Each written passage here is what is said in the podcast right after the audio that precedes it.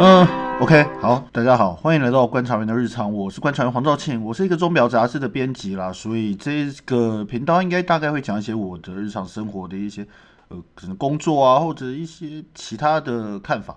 我前两天去镜周刊录了一集 Podcast，那所以对录完之后，我又觉得啊，有好多该讲的又没有讲，我又忘了。好，现在想想看，我上一次。我上次好像去《金周刊》去录完了 podcast 之后，我也是带着一种懊悔的心离开啊，因为我总觉得，嗯，可能有话多嘛。他们其实节奏安排的蛮紧凑的，所以那个问题啊、回答之间都有时间的限制。可是我这人就是话多，所以就是常常会拖到他们的时间，甚至讲讲会离题，真的对那个 Chris 有点抱歉了。那希望他 不要揍我啊。总之。其实那一天聊到一个主题，就是第一次买机械表的时候要注意的事情。当然对我来说，因为我从来就不是一个以保值为优先的人。对我来说，第一次买手表，尤其是第一次买手表，当然回归我个人当时的的经验啦。所以我我讲的两件事，一是荷包，二是喜好。但有另外一件事我忘了讲，其实我觉得那一件事也蛮重要的，这其实会影响到。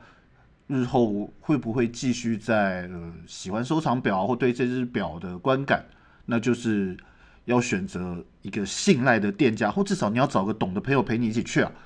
为什么？可是这是我当天忘了讲的事情。那至于为什么要讲要这件事情呢？是因为我觉得嗯，太多人，尤其现在很多人会在网络上看了评价再去买手表，其实这其实不太对，甚至有些人直接在网络上就交易了啦。甚至可能有一些，你就听说，然后查了很多，说，呃，什么表很好，什么表很好，然后好像自己就一定非得买到。可是那一只表可能因为很抢手，所以你就算我买了二手表，然后，可是其实你并不确定那一只表的状况怎么样。甚至说，因为你是初次买表，你甚至也不会判断，所以才会有很多那种假表事件啊，甚至什么，呃，表况不好啦，或者是很多状况啦。所以我觉得第一次买表最重要的是还是要选择你是信赖的店家。那什么叫信赖？那我觉得主要还是就一种人的直觉吧。你去店家聊一聊，然后把那只手表实际戴在手上比较一下，你也会比较心中有一个底，它适不适合你？你对它的感觉怎么样？你跟它有没有连接？同时，你再透过你去观察店家跟你的应对进对的。态度啦，讲话啦，你会感觉你可以去感觉到他们是否有诚意，他们是否说的清晰，甚至跟你介绍更多的事情，甚至有时候，呃，店家可能会有些店家可能会做出更良心的推荐，他们会把你导向另外一个品牌，另外一款手表，让你看到新的世界。对我来说，这样的店家他们愿意呃，毕竟他们看得多，做的多，虽然他们也是要做生意的，可是他们毕竟见多识广，他们会提出许多更。呃，在线上前线的观点，这其实是蛮重要的一件事啦。只是许多人可能没有注意到这件事情，所以就第一次就乱买，就忘了。现在外面会录得到吗？我现在外面有救护车的声音啊。哦，对，我趁现在喝了一杯咖啡，这是一杯西达摩。嗯，救护车走了，它不是停在我附近。同志，你刚才说到哪里？刚才说到了买表。就去找一个熟识的表店，或者是信赖的、呃懂的朋友带你去看，带你去挑。当然，如果朋友一定会往上拱这件事情，那就是取决于我们的友情嘛，还有那朋友的良心啦。总之呢，找一个和信赖的表店之后，你后续获得的东西其实会比当下买的东西更多。你在网络上买了就银货两期了，你可能想啊，反正不喜欢我再退，可是很麻烦的事情。可是你在表店你会获得是更多是，如果你跟他们关系打好了，如果他们信任你了，你们彼此认识了。他可能会告诉你一些其他，例如说保养的小技巧啦，或者是有时候你甚至是简单的一些调整，他们都会帮你处理，你不用再自己去制造更多的麻烦。而当你如果有第一次消费的经验是好的，你购物的经验是好的时候，你才会比较容易进入到下一个环节，就是你不会因为呃买了第一次的感觉很差，而对于腕表这个路。敬而远之，会觉得所有这世界，这这世界充满了坏人，大家都随时准备着要算计别人。这是我觉得很重要一件事。可是我当时忘了讲了，我当时只是纯粹回顾到个人本身。所以至少以我的经验，大家如果第一次要买表，除了你要看你的荷包，考量你的钱包、你的预算，考量到这一只表你喜不喜欢，我说的是很直觉的喜欢，而不是你去分析什么看各种什么评论、介绍、报道，而是你直觉这只表是你觉得好看的，你会戴在手上，你会戴出去的。最好你还是去表店比较一下，去试试看这一只表是不是真的适合你跟它的感觉。然后最后就是你要找到你你可以觉得可以信任他们的店。还有你，或者是你身边刚好有懂的朋友，他们愿意带你去看，听你去讲，帮你去规划、去盘算，甚至帮你去问注意一些你没有注意到的问题。对我来说，这是非常重要的。所以大家如果第一次买表的时候，还是要注意注意呀。那当然，为什么会讲到这个？主要是因为前一阵子就在网络上发生一个宝卡门事件呐。基本上，那个嗯，这是一个很。这其实不是一个突发事件，这其实是个经年累月我们偶尔都会听到的事情。只是因为这次的事件造成一个很很普遍的，我只能说信信赖的崩溃，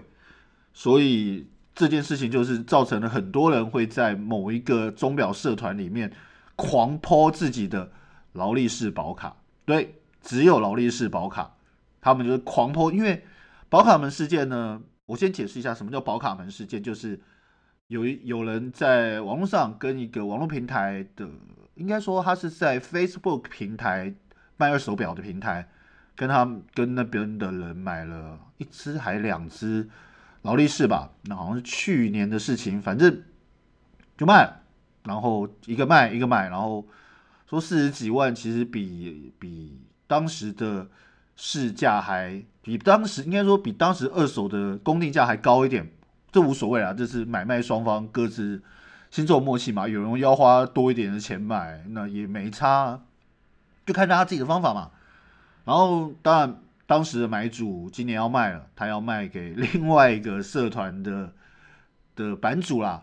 他们就 OK 啊，没差。然后版主当时看照片、看了表框、看了状况之后，他说他的只能花在三十几万，当然就亏了一点。如果以保值来说，以增值保值的角度来看的话，那就是亏了嘛。不过无所谓，卖方也是要卖。那当然，这也是再说一次，就是买卖价钱这种东西是双方各自的，他们彼此之间的的拉锯战啊。反正可以就可以啊，OK。然后我们就相约面交。在面交的时候，当然版主见多识广，他注意的事情比较多，然后他就注意到，哎，你这个保卡是有修改过的。哦。那劳力士的保卡就是改过日期之后。它基本上，它就就等于是，即便它在保固内，它也没有保固了。也就是说，就算是这表的保卡上面被改成上个月不管，然后可能这一只表可能是就算是两年前买的好了，然后保卡被改成上个月不管，即便这只表本身还在保固内，但不管你改了保卡，就是没有保固了，大概就这样状况了。所以那个版主就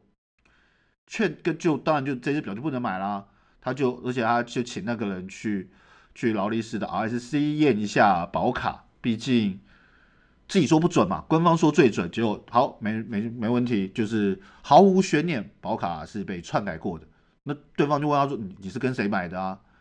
就就讲了一个人嘛，就是另外一个社团的的头，就这件事也就算到这边为止，因为他们都没有要把事情闹大的意思。就买的人就是那一个，就是 买到。保卡篡改的那个人，他就要就被建议就回去找那个卖他的人谈嘛，因为毕竟那两个人他们都是在在呃都是在社团中的人，所以大家也没有真的躲谁躲谁，也不是说真的是骗子，不是说真的是骗子吗？好，这很难讲，这个定义真的很难说。但反正就是他会回去找他，然后他就用当时卖他的原价把表买回去了，觉得好像哦就这样嘛，好吧，就算了，买回去。可是。如果这件事情就算了，大家都是 keep in the secret，那就就算了，没有人会知道这件事情传不出去。但问题是，买家就讲把这件事情分享出去了，就是说希望大家要注意，因为以前没有注意保卡这件事情，那真的是心情很差了。但就是 OK，反正就这样，他也没有要特别要干嘛。毕竟基本上这算篡改文书吧，应该是会有法律责任，但不管，反正大家都没有要往这个方向走。然后，可是那一个另外一个社团，那一个就是卖了保改保卡这个人呢，呃，他也发了一个文，据说啦，因为那个文我没有看到，反正就是他发文，当然是在讲自己哦买卖负责啊，你看有问题我就全数购回，但不不是吧？你卖了一个你知道有问题的商品之后，你觉得你你买回就没事了吗？当时在下面就有人回说，你诈骗集团被抓到了，你把钱退回去就没事了吗？当然不是这样啊，这世界不是这样走的啊。可是基本上也就这样，因为大家还是存在于网络上的讨论，呃，甚至就是呃纷争。那人多嘴杂，大家意见就多，大家切入的观点不同，然后开始就出现了两三派的论点，大家各持一各持己见，就开始互相的有点也不算攻击吧，反正就大家各说各话，网络上就是这样嘛。于是就巴拉巴拉巴拉巴拉的。的吵了起来啊，然后逼着版主出来说话。当然，另外一个卖改保卡的那一个，因为他们是专门在卖二手表，也还有包膜的人，商誉当然受到打击，而且他们绝对不会只卖出一只。这件事情就引起了大家的风声鹤唳，所以才开始出现，大家纷纷把自己的保卡贴在贴在板上，然后请大家看这有没有改过。这其实就是我觉得是一个网络很很很微妙的事情，就是。嗯，前几年有一阵子，大家会贴自己的表，就是想买一只表，大家看有没有问题？不是啊，真的假的？你真的很难去从照片上看，尤其有些人照片拍的糊糊的，你直接去验不就好了吗？虽然说劳力士，因为大家就常常去卖二手表用验的，然后劳力士现在开始要收钱了，但呃，你真的对你的东西、对你的保卡、对你的表有问题，你就直接拿去验，那其实就是最。万无一失的方法，如果当品牌都挂保证的时候就没有问题了。可是，在网络上就是大家都说了算，所以当时也出现很多酸言酸语啊，怎么样？可是这件事情我们还是就可以看到，就是这是信赖的崩溃。大家之前对于那一个就是专门在卖表的、专于卖卖卖买卖二手表的那一个社团，大家非常的信任，对那个人非常信任，因为他每次他们买卖都会把现金就抛跟表合抛，就感觉他们的财力很雄厚。而且它里面拍照的的小姐姐都非常的可爱，对，所以就当然了，它在非常短时间出现，非常短时间串起来，我相信它还会继续存活下去的。前一阵子也有一个 YouTuber 去他们那边买表拍的影片嘛，那是是不是广编我们不知道，但就是反正就看那那一串流程，然后最后跟他说，哎，你要不要把你的表跟前拍放在拍照，四十几万，然后放在劳力士前面拍照，就觉得。呃，真令人羡慕啊！能够这样子，至少我是没办法啊。就算要我，我真的有这样钱，好了，我也不会买劳力士啊，因为它并不并不属于我的菜。所以大概保卡门就是这样子。可是这件事情就引起了一件事情，就是保卡的重要性。保卡到底重不重要呢？那我没有劳力士，我不知道。至少我在买表的时候，我我其实也不太在意保卡保固这件事情，因为我并没有要卖出去的想法，所以什么。核单保卡都在的话，价格会比较高之之类的，所以大家你可能这些都会保存好，这当然取决于个人的个性了。那我问过我的同事，我的同事他是说，以劳力士来说，保固内跟保固外的价差可能会到数万哦。所以为什么要改保卡？当然是除了好卖以外，那个价格就不一样了。你就是差个几千，就差个几万块，那这是有差别的啊。甚至如果我又问他，他说如果都在保固外，就可能一只一个是六年前，一个是七年前的表都在保固外，可是那个时间点还是会有差哦，就是它可能都会是呃几千块的差别啊。所以对，当然这时候就要跟买房子一样，就讲说只有没差。可是如果你当时就是一种就是，哎，这好像据说可以增值，不然保值的话。以这个心态来说的话，好像保卡是很重要的事情。如果当你要买卖的时候了，可是当然我们也不能说这种就是以这种就是以买的瞬间就是想要卖出去的想法是错的。毕竟很久以前有一个炒家，他告诉我他是怎么开始一步步往上爬的，就是他的他一开他是怎么爬到他现在买到比较好的，应该说蛮好的手表的。他说他一开始也没什么钱，他也是当然没什么钱，是比我多了。就是他先买一只劳力士最简单的二手，因为他说劳力士基本上它就会有价，它基本上就是卖出会有一个价在那边，不会差不会跳水。买一只，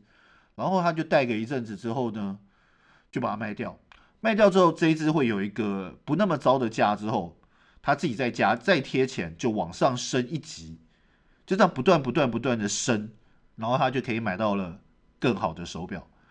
就是这样子。所以当然了，如果一个我一直想要往上爬，我可以，这是我一个可以慢慢达成目标理想的方式，这也是不错啦。可是当然，如果你是想要成为一个 买卖的人的时候，那保卡就很重要啊。可是问题是，如果你想要成为吵架的时候，你怎么会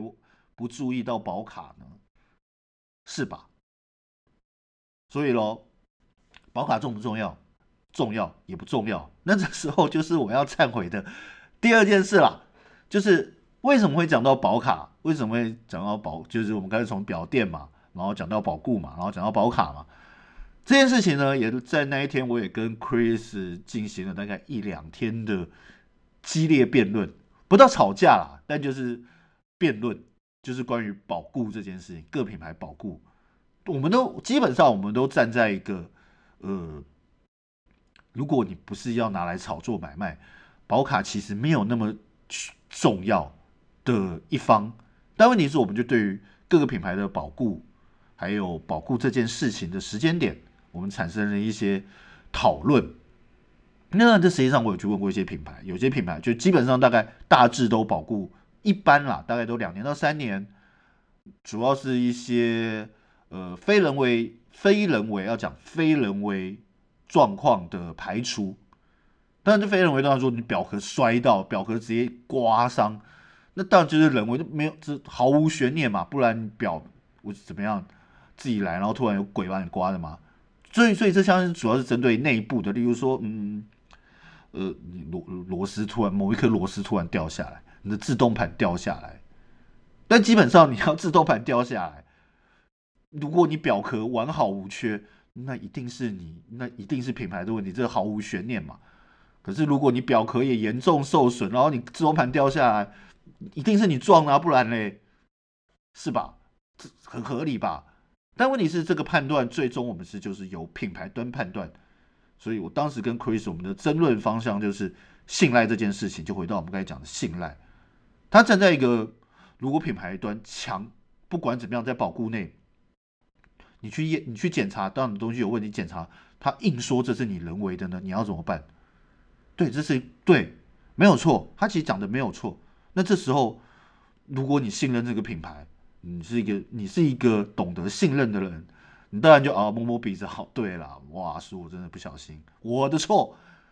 对，那就看能不能打个折啊，或怎么样，这个好好谈一下，或者如果我是奥克，就是闹嘛，因为其实这件事情在品牌端他们也层出不穷啊，他们也常常会有这些事情，就是明明就是那已经乱七八糟，但客人就说没有啊，我好好，我没有，我都放在柜子里面，可是就是你要怎么办？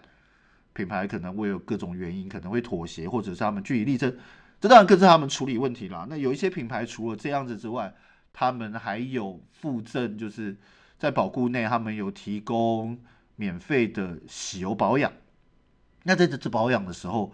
就是会顺道更换一些必要的料件，比如说防水胶圈之类的。甚至在这个时候，他们可能因为洗油保养保养嘛，所以就顺便把你的表打开来，该把一些。东西顺便处理处理啊，这就在他们的保固内。当然，这就看于各个品牌啦。所以还有就是，你去买买买表的时候，你有没有去问过卖你表的人？我是说，这是新表才会哦，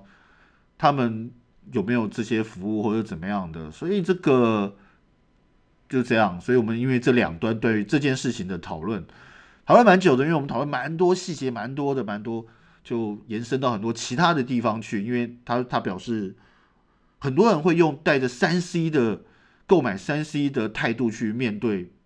自己的手表，呃，没有错，三 C，比如说手机有问题就给你换一只整新品。可是这是对的吗？我不确定，因为表不可能，因为他说这样换，可是表不可能换一只整整新表给你嘛，因为没有这种东西啊，或者是有，我不知道，反正就，所以我们对这件事情就是信任这件事情争论了很久。而进而我们衍生到了一件事情，就我讲，就最近，金周刊他们最近也做了一个报道，就是讲说有近期有一些表款他们的超长的保固时间，呃，例如说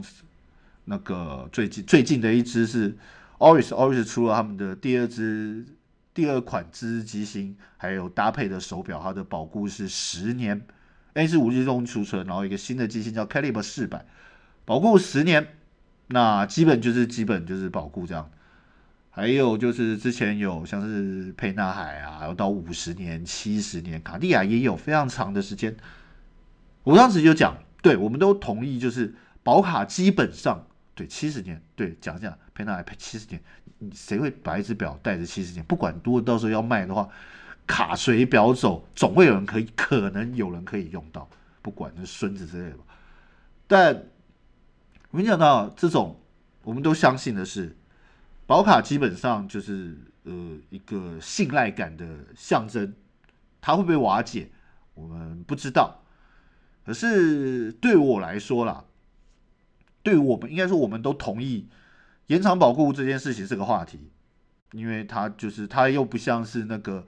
Mac 苹果一样，你就是要去买一个 Apple Care，然后加个五千、六千、几千块，然后啊就延长延长保护到两年。然后你之后再买再演这样子，而是他就就一张这样，你你要加钱他也不会再演的啦。那这些长动能保，那这些长时间的保护是为了什么？对我来说，我觉得它除了话题以外，除了炒话题，可以跟消费者比较好讲。毕竟来说，它就是一个对于一个就是对于一个如果你不是太了解表的人，它是一个卖点哇，保护这么久，很棒哦。可是另外一个，我觉得这些超长的保护，他们其实。主要都环绕在新表、新机型、新设计上。为什么？我觉得这一件事情是因为他们目前做的这些东西，他们没有足够的参考优化。当然，他们事前一定做好了万全的准备，可是所有的转变都远远及不上你实际佩戴会发生的问题。他们需要更多的数据去去优化、去 debug、去寻找参数。可是你你要怎么样让？你的消费者买了这些人会回来呢？你把你的保护时间延长，他们有问题，他们就会回来，而不是说，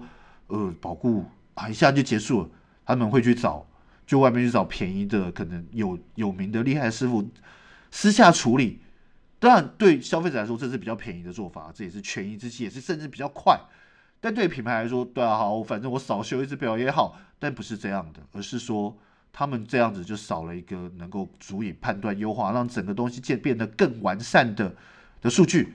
这对我来说非常重要的。也就是为什么我们看到很多通用机芯，他们可能就就一般保固而已，装通用机芯的不要换，因为那些东西都已经太成熟了，你不你不你不特别去改动它什么东西，基本上那些机芯的整个结构性能，它就那样了，你都完全是可以预知的。它就像是一碗你已经吃的再熟悉也不过的。的菜，我们举例，它就可能就是麦当劳的大麦克好了，它就是那样子，你不会，你不会预期它有多大的、多大的改变，多大的怎么样，它就是完全在预期中，没有问题，就是这样，除非就是真的你很带赛，或者是你就是在那边。订还可以那个，如果你去网络上点，如果你去订的话，你可以克制你的餐点嘛。你点个大麦可能，你给它狂加酸黄瓜或狂加生菜、狂加酱，那那才会有一些出乎你预料的表现。不然一个基本的大麦克就是一个基本的大麦克，它不会有变的，它就是那样子。通用机芯大概就这样子。可是当如果遇到自制的时候呢，产量少，目前拿到的人也不多。他们能够优化的数据其实是非常有限，即便他们做好了，他们研发了三年、五年、十年，不管这些都永远比不上实际被人拿来佩戴之后经过各种状况的考验。于是我们就因为这件事情讨论很久了，关于就是当然拉一拉扎，真是讨论哦，讲了大概大半个小时吧。虽然说对，所以可是这些人没有办法放在他们的 podcast 啦，因为。我我有跟就 Chris，我们也有在讨根据这个问题，我就很怀疑的问他说：“你看当时我们讨论的非常的激烈，如果做 Park 的节目，那会像是呃，可能会有点像台通那样，就哇互来互往这样，甚至就是像政论节目那样吧。但他是说，确实没错，过程是精彩的，旁边听的人可能也会觉得很有趣，因为我们当天还抓了一个，我们当天第二次讨论的时候。我们旁边还抓了时间观念的小布莱恩在旁边，他就他一定觉得干睡小被人家抓来听，关我屁事啊！可是我相信他应该也觉得还好吧，因为我觉得我们讲的都还蛮有趣的啦，至少对啊，因为我们私下讲话。可是 Chris 表示说，因为他们毕竟是一个节目，那如果两个人都是拉主题，像这样的话，一来时间点不能掌控，二来不会有一个结果，大家只是以试着想要说服别人，不会想要说服，然后之后可能到一个阶段之后，就会不断的绕圈圈，自己没有察觉，确实也没错啦。所以这件事情不会再出现在那边。那我很希望，如果有机会的话，我直接呃等我这边产业升级了，我直接请 Chris 来我这边，我们一起再重新重现当时的针锋相对，其实很精彩。因为我觉得 Chris 他当时提出很多我没有注意过的观点，因为毕竟来说，观点就是从于个人的个性去去看嘛。那我跟他基本基本的论调是不同的，所以我们会看向不同的方向，也没有谁对谁错，而是他让我。在这个议题上面有了更完整的的资讯，更完整的一些想法跟概念，就是正反两边，当然谁正谁反就正正两方的看法啦，算是蛮感谢他愿意跟我聊这件事情，因为这件事情太这件事情想想实在太无聊了。可是我身边大概也只有他会认真跟我讲这个吧，是吧？应该吧，大概吧，我想。总之就是这样，今天呢，我们就先讲到这里啦。对，因为我那个西达摩还没喝，都快凉了呢。好，就这样。那我是观察员黄兆庆，我们下次见，拜拜。